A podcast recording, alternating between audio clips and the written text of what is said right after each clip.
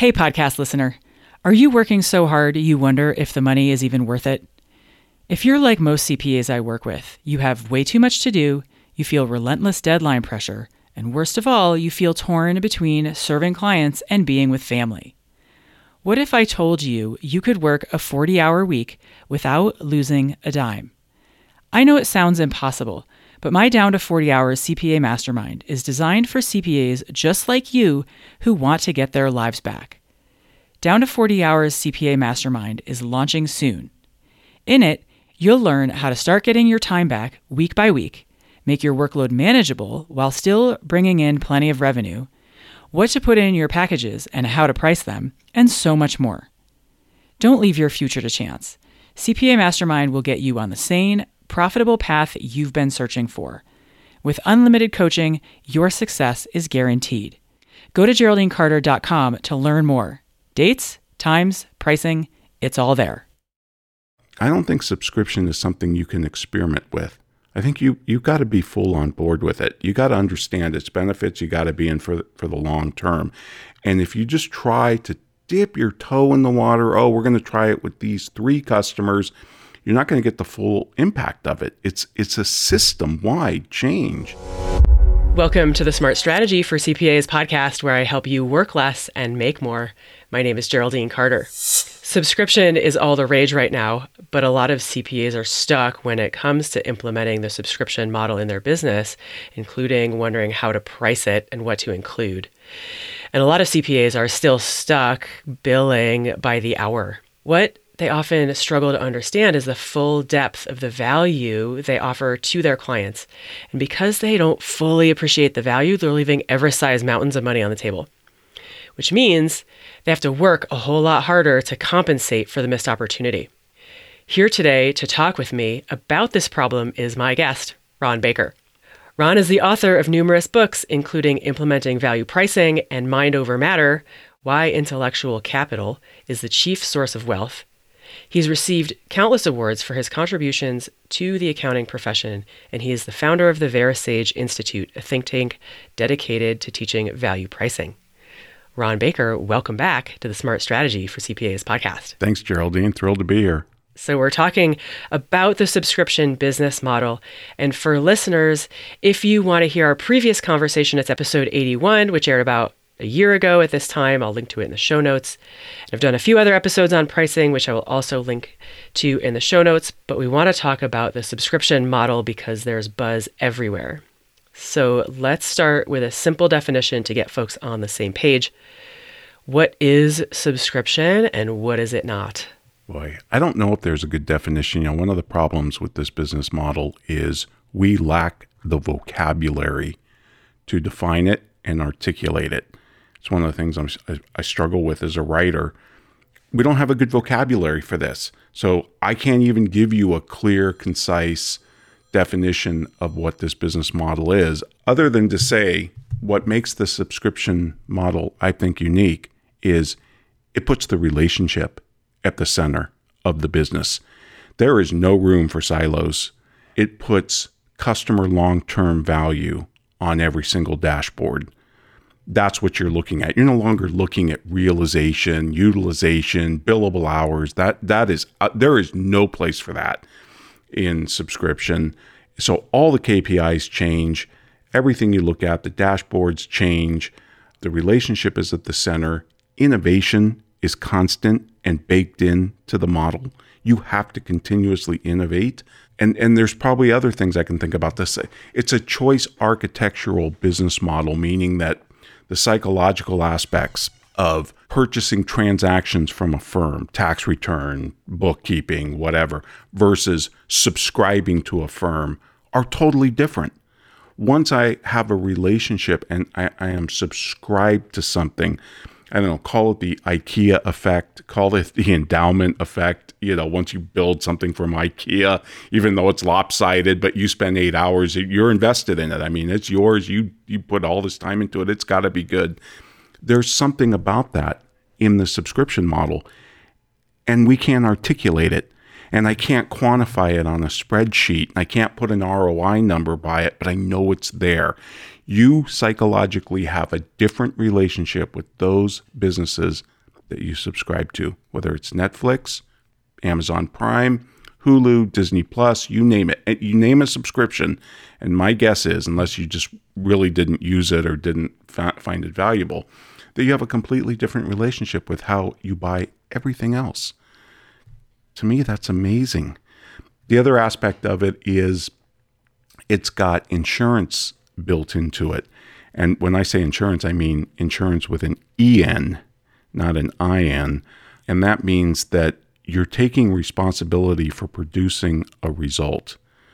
And to me, that's what being a professional is all about. A professional is someone who is responsible for creating a result, not delivering tasks. And the billable hour, and even to some extent value pricing, still denominates everything, or at least talks about everything in terms of tasks. And yet, that's not what we professionals do. I don't go to my eye doctor and get an eye exam and then buy glasses and then frames. And no, I'm there for perfect eyesight. That's a completely different, it's the difference between the means and the ends. Yes, the eye exam is a means to an end, and the glasses are a means to an end, but the end is eyesight. That's really what I'm paying for.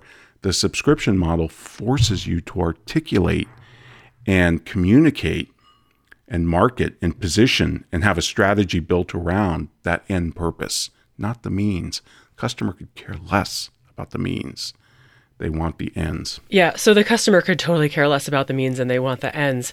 But so let me just play devil's advocate here because you could do those things that you just mentioned, the ends, not the means, and focusing on results, communicating value, finding opportunity, all the rest, you could do it without a subscription model. You could figure out how to price and get paid in advance and all the rest without necessarily going to recurring revenue. So if I'm a listener who's a CPA who's like, oh my God, I still can't get my head around this.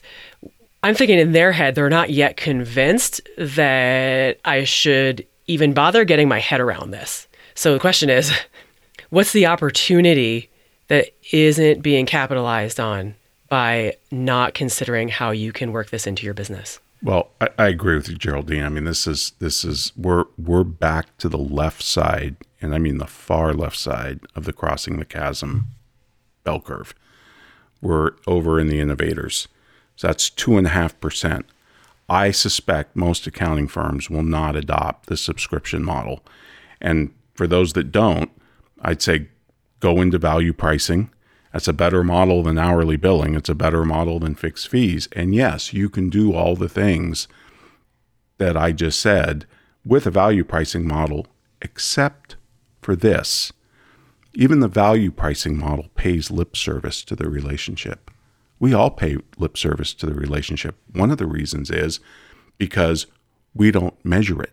We don't measure customer lifetime value we measure, even in value pricing to some extent, the math of the moment rather than customer lifetime value. So if you're interested in building a business that is going to be more valuable than, say, one times, maybe two times revenue, then you've got to have annual recurring revenue.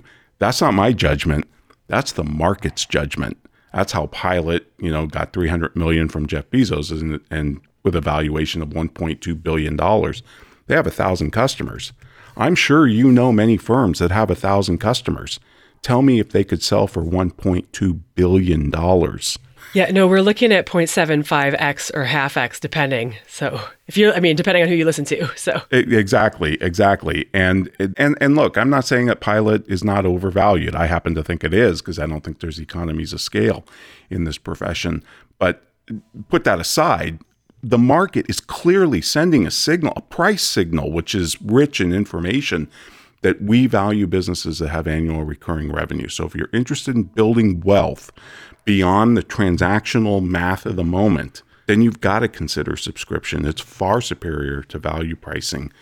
But you know, this is going to take a long time. This this will probably take as long to diffuse as value pricing did. Okay. Got it. So, really, it's about if you want something long term, if you're building a business for the long term that you want to sell for something that's far more significant than what you're potentially going to sell it at if you stick with business as usual transactions selling deliverables that subscription will land you in a place that where your business has far more value than the traditional model right and I, I would also say that the reason you became sit back and ask yourself why you became a cpa in the first place my guess is it was to help people whether individuals or businesses maybe a combination of both you did not enter this profession to bill the most hours.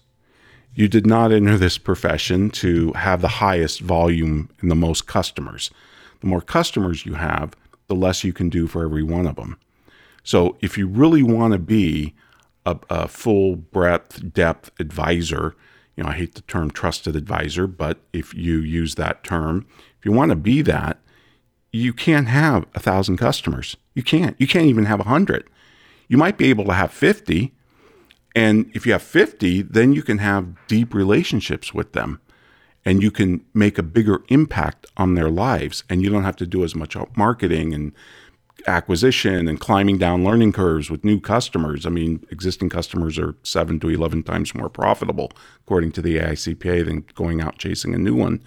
Um, the, the subscription model puts a premium on those relationships. I think older business models, whether it's hourly billing or value pricing, we pay lip service to the relationship because we're still placing volume over value. And, and I think that's a big problem. I think almost every firm I know has too many customers. You just can't you can't be all things to all people. You have to put yourself in a box. So I'd be curious to come back to the piece about value pricing and paying lip service and uh, how that still results in too many clients because I'm seeing something different in what I'm, you know, in what I'm seeing in my subset of clients. But that's for the next time we have you back. So, so I want to come back to the specifics of the subscription model and ways that people can think about implementing it in their business. In particular, talk about the idea to start of monthly recurring revenue as one way, but there are lots of other ways. So, how do you see business owners successfully implementing the shift simply to monthly recurring revenue with delivery of service? Yeah, and I think a lot of firms, like you said at the start, you know, they kind of have this idea that subscription just means taking the fixed price and dividing by 12. No, I'm getting monthly payments now, and that's a subscription. Uh, subscription is not a pricing stack, it's not a pricing method. It is a total business model. So the purist in me wants to answer your question that you can't just gradually shift to this. You need to open up a new firm and start from ground zero because the legacy systems are all gone in your old firm, whether it's hourly billing, fixed fees, or value pricing. We just blew them apart. They're useless. Everything you measured, everything you did, everything you said you did um, doesn't work in a subscription model. So I think the companies that have the most success are the ones that spin out a new subsidiary and and you know it ultimately will cannibalize uh, the old one. And we even saw this in value pricing. It was so hard for firms to implement value pricing that some did spin out, or they spun out the old practice and just started value pricing in the new practice with the higher end cl- customers. Um, short of that, I, and look, I know that's a radical thing, and most people are going to be turned off by that idea. But short of that, I don't think subscription is something you can experiment with. I think you you got to be full on board with it. You got to understand its benefits. You got to be in for for the long term. And if you just try to dip your toe in the water, oh, we're going to try it with these three customers, you're not going to get the full impact of it. It's it's a system wide change, and I can't just break apart a system, right? I need like I can't cut off my hand at my wrist and and have it right, right? It needs the rest of my body. So I'm really skeptical about little experiments with this because they show me that the firm is not committed to it. Okay, so say the firm is committed and they think to themselves, okay, we see the value. We're going from a thousand clients down to 50, and we're going all in on subscription. So, what are they going to include in their services or like everything plus the kitchen sink? You want it, you name it, it's paid for. And if so, is there just one option, which isn't an option if it's just one, to work with them, or is there a menu of, let's say, three options tiered for different levels of service that vary based on the level of service? Right. This is part of the vocabulary. I, we're not doing services anymore. It's tiered based on the level of coverage. Yes, thank you. Right? Because we're covering things that may or may not happen. You may not get audited, but if you're in the right tier, you're covered if you do. You may not need, you know, to adjust your estate plan, but if you're in the right tier, you're covered if if you do need to, right? So how do we put a price on an unknown service? And how can I compare your firm that covers me in all these eventualities or or maybe a limited number depending on the tier you're in? Um, how can I compare that price to somebody who doesn't offer that, who's going to charge me for every little thing I do, like an auto mechanic? You know, every little uh, part I put on, you know, I'm going to get a separate charge. I'm going to get nickel and dimed. I think it's an enormous competitive advantage. Uh, so yes, you would. I would offer options, and I would tier things. But I think before you can even start there, you need to step back. This is a strategy issue and a positioning issue and a value proposition issue. Um, you know, and I kind of go back to Peter Drucker's five most important questions. First, of course, is your purpose, your firm. You know, why does your firm exist? You know, why do you get up out of bed in the morning? Why should anybody care? But then, who is your customer? And by definition, that means putting yourself in the box by, you know, saying who's not your customer. I think a firm is defined by the customers and services it doesn't offer. What does that customer value? you know, this is probably the most important question and the least asked. Um, but what does a customer value? Well, it's not the eye exam and the glasses, it's the perfect eyesight. So, in a customer's mind, yes, their books need to be balanced, but they also want peace of mind. They also want convenience. They also want a frictionless customer experience. They don't they it, they don't they want it to be hassle free like ordering from Amazon Prime is. And the, the subscription model, you can do that. I don't I think that's much harder in an hourly billing or even in a value pricing world.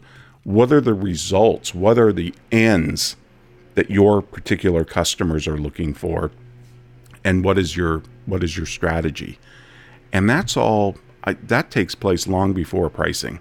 If and again, if you put yourself in a box and you're clearly defined on who your customer is and you know what services you offer if you're niched then i think this becomes much easier to figure that out I too see the same thing that people want to figure out price, but before you figure out price, you've got to swim upstream and go to the source, which is who is your customer, what's your value proposition, and a number of other things before you can get downstream to price, because it's in price is informed by so many things. I'm, you know, I hear, I too here am trying to figure this out on the fly. There aren't a lot of people to look to who are doing it successfully. Let me just say the bar right now is so low for differentiation that you don't have to be very different in order for it to be useful. But uh, I think if we keep the carrot as your firm in the long run will be far more valuable by going in this direction, then that keeps me wondering about, you know, what are the ways that the different aspects of subscription, the different kind of tools underneath it can be built in, which makes me think about John Warrillow's book, The Automatic Customer, and the nine different ways that he sees subscription. And CPAs by nature are not innovative people, right? It's not necess- it's not baked into who they are. So how can we help them in this moment think creatively about what they could include in their businesses? So I'm thinking about front of the line, right? How do you cut the line? How do you get faster service? How would you bake that into a tiered model, for example? Well, we've seen that baked in even with value pricing, you know, in terms of response time. Certain levels get faster replies, certain levels have maybe your your your phone number, your cell number, you know, so they can text you on the weekends. Other, you know, the lower price tiers might you might get back to them in 24 hours or 48 hours. My model for this, Geraldine, is the concierge medicine. We've already got a model. It's been around since 1996. It's concierge doctor. I, I, the parallels between what a GP does, a, a physician, and what a CPA does, I think, are uh, unbelievably linked. I mean, there, there's a ton of parallels. Now, there's some differences too, but there's an enor- there's more there's more similarities than differences, and whether you're looking at concierge doctors or direct primary care doctors, which is a goes after a lower uh, target market, you know, a lower price point in the market. Um, they've kind of got this figured out. They, you know, for a hundred bucks a month or sometimes 150, whatever, you're covered for whatever that GP can do. Now they might have different tiers based on your age, so it's not really a choice. You get slammed into a tier based upon your age because that's a proxy for you know you, how, how you're going to use the doctor. But the point is that they cover anything that they're capable of doing. And I think that's how you have to think about this. You have to think about covered and uncovered service. And you're right. I, CPAs aren't innovative. And and the reason they're not innovative is because their business model doesn't reward it. Even value pricing doesn't reward it that much.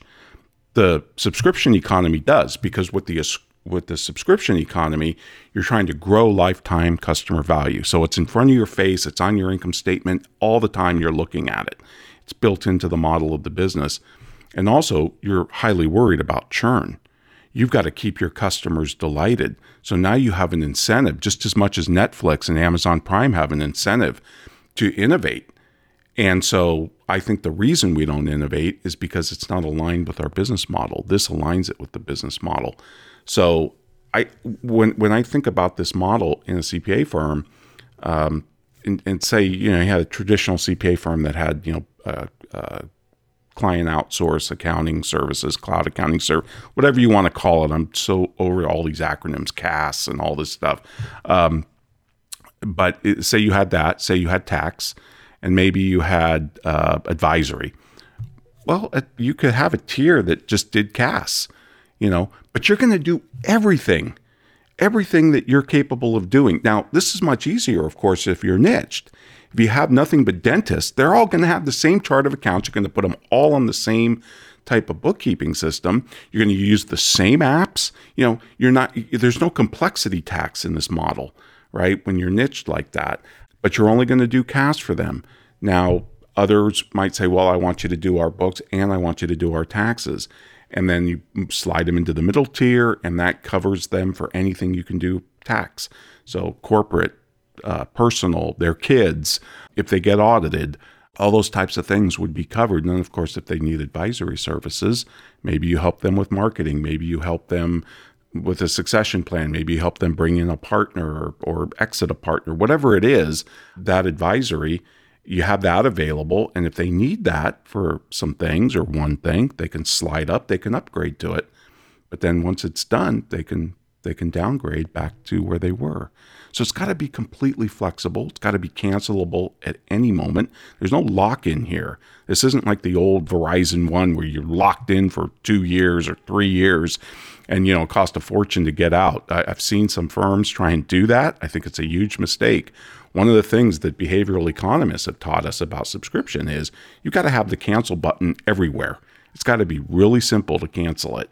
And counterintuitively, what happens when you make it easy to cancel is people don't, which is see, this is part of the psychology that is fascinating about this model.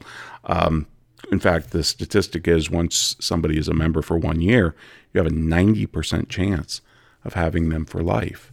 So I mean, there's ways that you've got to think about it, but one of the things I would say is your pricing has to go up. Uh, I mean, you've got it because you're covering things that are unforeseen that that the customer may not need now, but may need in the future. Because you're planning growth in there, you know, hopefully you're I want my customers' businesses to grow. We saw what happened when they die last year, right? That's not fun. I want them to grow. I want them to have more employees. I want them to have more accounts and credit cards and all that kind of stuff that creates more work for us. But I want that because that's a leading indicator that I'm serving a healthy client base and all that's covered. It's covered. It doesn't matter that they added 10 employees and now your payroll you know processing time goes up i don't know 5 minutes. It doesn't matter. It's covered. That's part of the frictionless. That's part of the peace of mind. That's just part of convenience to the customer but it should be worked into a price premium across the portfolio of customers probably somewhere between a factor of 2 and 5 and that's going to freak a lot of people out, and they're going to say, "Well, it's going to price me out of the market." How do you know? Because if if I'm quoting a five thousand dollar a month price, and I'm covering you for a bunch of things that you may need, um, probably will need if you're a growing business, and the firm down the street's giving you a quote based on a defined scope of work, and they're going to nickel and dime you for everything that changes from that defined scope. How can you compare those two prices? Yeah. So what I want to pull on in there, because I'm sitting here going, absolutely, you've got to raise your rates. The the reason, uh, or a reason that I think CPAs will be digging their heels in on this, is because of the potential risk in their mind of what if somebody shows up with a big project that I didn't foresee, didn't anticipate, and now I'm losing my shirt. And the answer to that is you've, like you say, got to raise your rates, bump them way up 2x, 5x. And what that's making me think is understanding and more deeply appreciating the value of things that you just mentioned that need to get included in the marketing, like the frictionless, right? You want it, you got it. If you if you need to bump up to this next level of service given where your business is, you bump up for the time period that you need it and then you go back down. You can upgrade, you can downgrade and the the simplicity of that, the absence of nickel and diming, and all these other things that are so-called intangible that many people believe are immeasurable because they're intangible, which neither of which typically is true. But getting CPAs to wrap their brains around the value of these things that they haven't really thought about before because they've been so busy focusing on minutes and hours. So, what's the mentality here that needs to change? Thinking that what happens if that client comes to me and they need something, a big project? Um, that's great. First off, they came to you first. Would you like them to go to a competitor, maybe? How would you like them to go to a consultant instead of you? We fight about this all the time, right? We want that additional work. Well, now subscription, it's yours. Who are they going to call first? They're, you're your you're their first call shop. Now, I'm not saying you can do everything. Maybe there's some things you can't do. Just like a GP, he might have to refer it to a specialist but he's going to quarterback that relationship for that patient. He might even show up at that specialist appointment, you know, with you. Um, but it, see, that's what I mean by putting the relationship first. That puts the relationship first. The fact of the matter is, I'm not I'm not trying to tie profitability to a particular service, right? I'm tying it to lifetime value. That's the mindset that needs to change. We need to break this link. And VP I thought might have done it, but it didn't. We need to break this link between price and services. Yeah. We just need to break that link. We're, we're professionals. We, we take res, responsibility for an outcome, an end. And that's part of the mindset. But that's really hard. I, I think it goes back to cost accounting and profit per job, profit per customer. How do I know profit per customer? You don't. you don't because the subscription business model income statement doesn't let you do that. It looks at lifetime value and your and your growth in annual recurring revenue. It's forward directed. It's not looking backwards. And and the other thing is, and it ties into this, is you always need to have capacity, right? Dr. Paul, who we inter- interviews, a DPC doctor in Detroit, and you know he's got he's always got capacity. If I if he's my doctor and I text him, he's probably gonna get back with to me. He said with about a half hour, he'll probably be able to respond unless he's in consultation. And, you know, that means I can get on a FaceTime with them. I mean, these guys were doing telemedicine long before COVID, long, long before COVID. Um, you have access to them. And you know what he said? He said, We've had to train our patients to spend more time with us. He said, I just don't want to see you when you're sick. I want to see you when you're healthy so I can keep you that way. Now, if you have that mindset, you're no longer worried about the special project. You're thrilled to be able to serve them because that's what's going to lock them in and, and, and see you as very, very valuable, even at a two times price. For business owners who are busy and their time matters to them and they use it wisely and judiciously, who don't want to wait four days to hear back from their CPA, they want an answer to a quick question as quick as they can get it that the value of access, of quick access, is you know infinite, right? Because being able to make good decisions quickly is really valuable. So, I mean, I'm just sitting here going, this model enables you to pin yourself as the premium offer in the space because nobody else is doing that. And if you want a high level of service with great answers fast, come to us. You're going to pay for it, but it'll be worth it. And nobody else around you is doing it. From a marketing standpoint, you don't have a lot of competition. So, I want to talk about some other options that I suspect many CPAs might not be considering because it doesn't fall under the wheelhouse of what they do. And oftentimes there's value that's totally disconnected from what we actually do. And I have in mind the community that you create. I have in mind the network of other clients around you who have similar problems and getting them connected, right? And being a business owner can be lonely sometimes. You don't have anybody who talk, to talk to who's got the same problems you do. What else can CPAs potentially include in their subscription that would be enormously valuable, but has little to do with tax and accounting?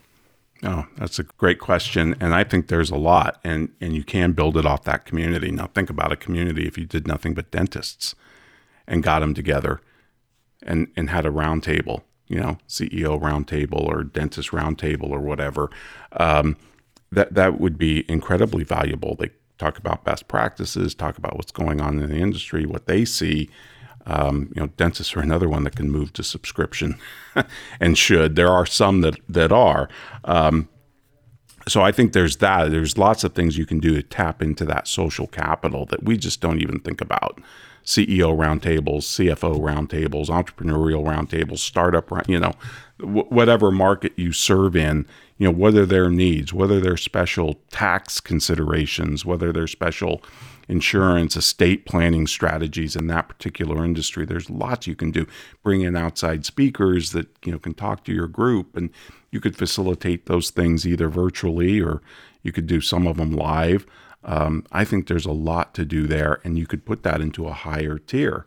You know, that would be your black card offering, um, you know, like American Express by invitation only type of thing. So I think there are many other things uh, like that that you could do that have nothing to do with your services, that just tap into your social capital. You have all these people in your social capital, you know, like insurance agents, bankers, all these specialists that that can also serve your customers. Would love a chance to get in front of your customers. Uh, probably be happy to give them a talk or whatever on whatever it is they offer, uh, and the customers would love that because it's a safe environment. They don't feel like they're being sold to. You know, it's not like a condo sale or whatever. Um, so yeah, I, I the I think you're only limited there by your imagination. Remember, Mark Wickersham did a, a program I watched where he gave 25 ideas of what a firm could bundle into its packages, and I don't remember them all. I have them somewhere, but it was really good. Uh, it, it just it's just a matter of you know trying things, see what works, you know, experimenting. There's a lot of ways to create value. I love that you bring that up, trying and experimenting, because you are trying and experimenting with your own subscription model with TSOE. So, how is that going, and what have you learned along the way? And maybe just for listeners, give them a high level on, you know, your five levels and what we're even talking about. wow, I don't remember them off the top of my head, but yeah, we do have. I can tell you. but, wow, okay, we do have five levels that you can subscribe to TSOE, and we did that because we, when we started the show, the first thing we heard was, you know, why do we have to sit through these commercials? And so, we we started making the show available without the commercials and that was a, done at a subscription level through Patreon. And then we decided to add to it. So we've got various levels uh, that we offer various things, and um, you know, like a relearning uh, episode where we take one show and kind of dive deeper. What have we learned since? Whatever. We have book chats. We have wine and cheeses. You know, virtual get-togethers. It's just a way to share um, knowledge, really. I mean, that's really, when you think about it, that's all we're doing is sharing knowledge. Um, it's fun. Uh, it's a committed audience base. You know, I I rather I rather I rather have 20 fanatical customers than 500 kind of half-ass customers. You know, half committed to me, the firm, whatever. And it you can't you just can't be all things to all people. So you you you just gotta kind of grow it organically.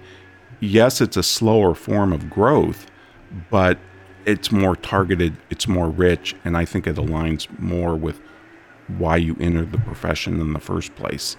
So, experimentation is a big part of, of any pricing model. You should be constantly experimenting, whether you're doing a VP 10 or hourly billing, because you're pricing the customer. Each customer is like a random controlled trial experiment, right? You, you're pricing that one single customer so you can try different things, you can offer different options, see what works, see what doesn't, see the kind of feedback you get, and adjust. We need to be more open to experimentation. And I think the subscription model opens up that as well because you can constantly slide things in to your various offerings and you can pull them out if they're not valued or they don't work or you can't make them work, whatever it is. But at least you're going to be trying things just like Amazon does. Let's talk a little bit about the accounting side of this because in Tien Tzuo's book, Subscription, he, he talks about swallowing the fish and you know learning a new set of metrics and KPIs to keep an eye on. What do you think CPAs and accountants would benefit from in terms of understanding the accounting aspect of the subscription model? Yeah, first, I it, usually when we talk about this, I actually show now the P and L first. I show that you know we all know the traditional P and L, but the subscription economy starts with annual recurring revenue, and then it backs out the revenue lost due to churn. You know, the customers who left, and then so you get this net annual recurring revenue, and then of course you've got your your recurring costs, you know, your human capital, your rent, that type of thing, technology and then you've got sales and marketing, so your advertising and marketing and all of that. And then you put in new annual recurring revenue. So your income statement actually ends up with an ending ARR, annual recurring revenue, that rolls forward. So everything about this income statement is future directed. And then, of course, the metrics you're looking at, like monthly recurring revenue, annual contract value or lifetime customer value, customer acquisition costs, churn rates, um, you know, uh, and there's other metrics that you can look at as well. You can even download a couple reports from Andreessen Horowitz, which is the famous venture capital firm. Uh, they have two reports out there on the metrics that they look at to evaluate subscription based businesses. And there's lots of different metrics, you know, upselling and um, you know, how much more revenue did you bring in from, say, existing customers rather than just adding new customers, those types of things. Um, so it's a whole new vocabulary. Now, accountants kind of understand this if they have anybody on subscription, and especially if they are following the new, you know, uh, GAAP standards. Uh, they kind of know how to account for this, but but it is new for those who probably aren't doing that type of work. Uh, it requires them to kind of rewire the the brain on how they think about the traditional income statement because it's completely different. The, the other thing I would add to that, Geraldine, is, is um, lifetime customer value is not as tangible as costs. I know my cost. I know my rent. I know what I pay my people. I know my costs. Most CPA firms know their cost to a penny. Lifetime customer value, though, has to be modeled and it has to be projected. It's less tangible it's it I, it's less precise and that that gives us fits as accountants because you know we rather be precisely wrong rather than approximately right and quite frankly i rather be approximately right about you know the right metric than precisely wrong about the wrong one um, but that's that's a big big mindset. You, you got to move off of this idea of profit per job profit per customer and think about lifetime value you know? Because how would you feel if you didn't do that big project for that customer that you complained about?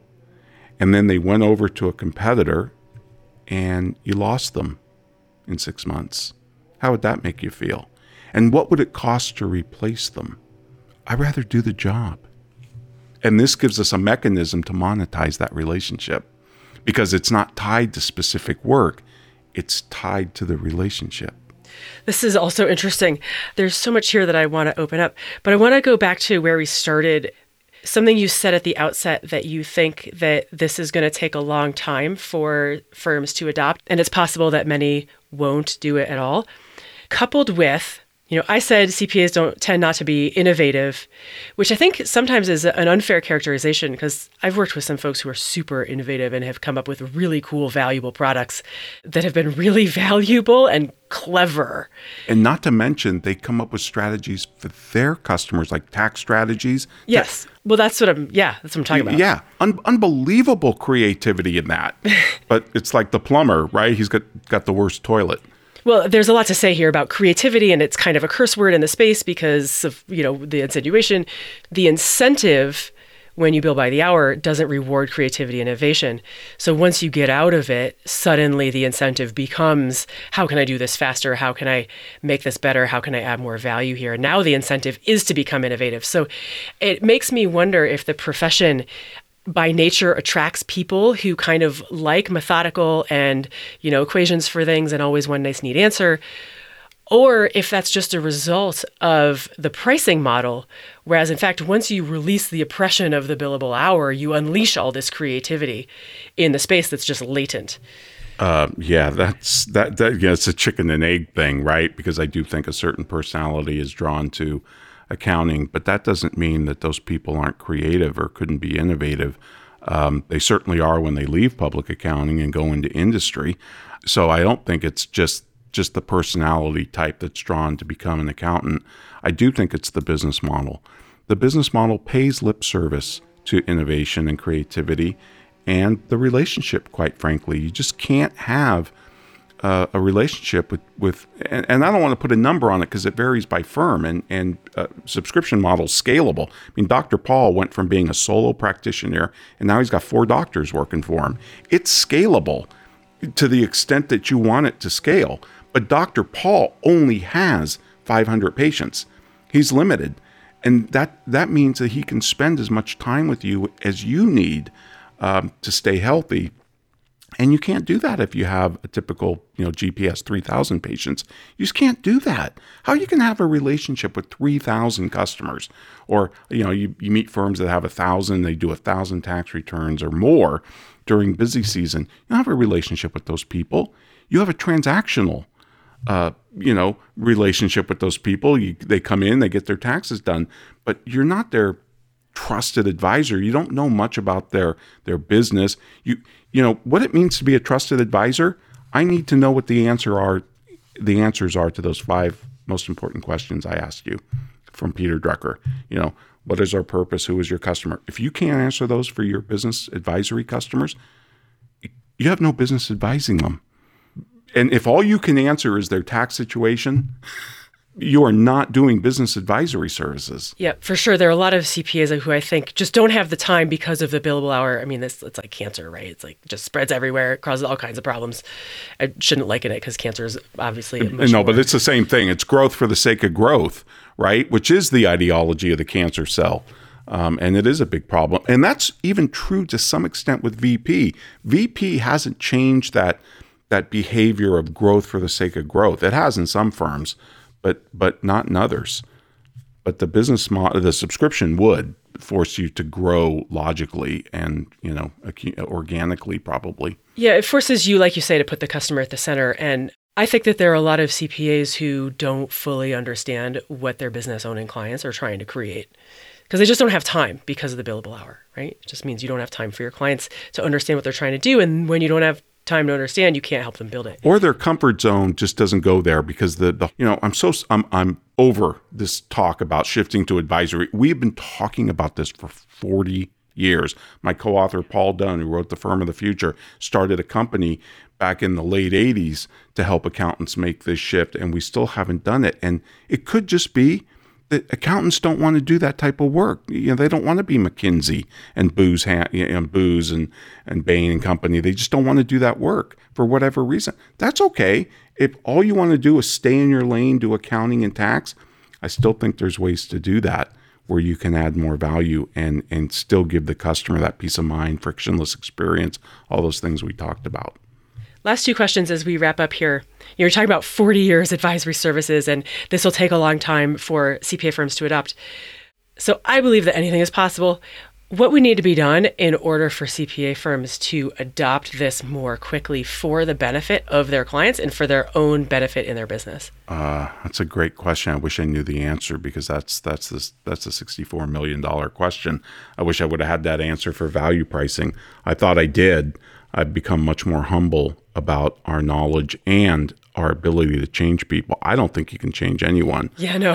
The only thing that changes people is enlightened self-interest. It, yeah. So you know, it's it, it it's it's a cop out for me to say, well, go educate yourself on the subscription model. You know, read John Warrillow's book, read Tien Tzuo, subscribe, attend a, a subscribe conference. They they still did them last year virtually. Um, they're very inspiring. I mean, I uh, I can't keep up with what's going on in subscription. It's like drinking from a fire hose. Uh, but what I do know is it's an evolutionary phase. We're moving from the means to the end. So, what I mean by that is imagine a drug company that would say to you, Geraldine, we have this drug that can that can lessen your chance of a stroke or a heart attack. And you'll take it for a few years. And you know what? If you get a heart attack, they'll refund your money. Mm-hmm. Yeah because you're paying them for the ends. In other words, it's perf- they're putting yeah. everything on the line. Say, well, that's risky. Yeah, that's, yeah, that's what yep, that's, that's called free markets. free markets are full of risk.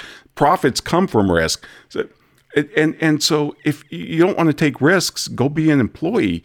Um, but this but this pay for the ends, and we're not there yet. And subscription doesn't get us all the way there yet, but we're moving in that direction. So when I envision the the concierge medicine model or the DPC model, that's more of an ends type business model because now I'm not just there to keep you get you healthy or when you're sick, but to keep you healthy. And that's a game changer. It's absolute yeah. game changer. Okay, I love this. There's so much more here we could talk about. But let's give our listeners something small that they can bite off. If they're if they're on board now and they're bought in, they're like, "Yes, I want to move in this direction, but I don't know where to start." give them one place they can start. What's next? I guess I, I, my first question would be, well, how many customers do you have? And if they're like, say, you know, a small accounting firm or a small bookkeeping firm, they might only have 25 customers. Okay, put five of them on subscription. Just do it. Stop trying to get it perfect. Just do it. Just put them on, you know, give them three choices, up the price, uh, maybe do it with a new customer who comes in you know double your price see what happens um, and and get the feedback. You'll adjust your tiers over time but just just try it. Just try it. Now I want you to be committed because I want you to keep going. Eventually, you're going to have to convert your existing customers.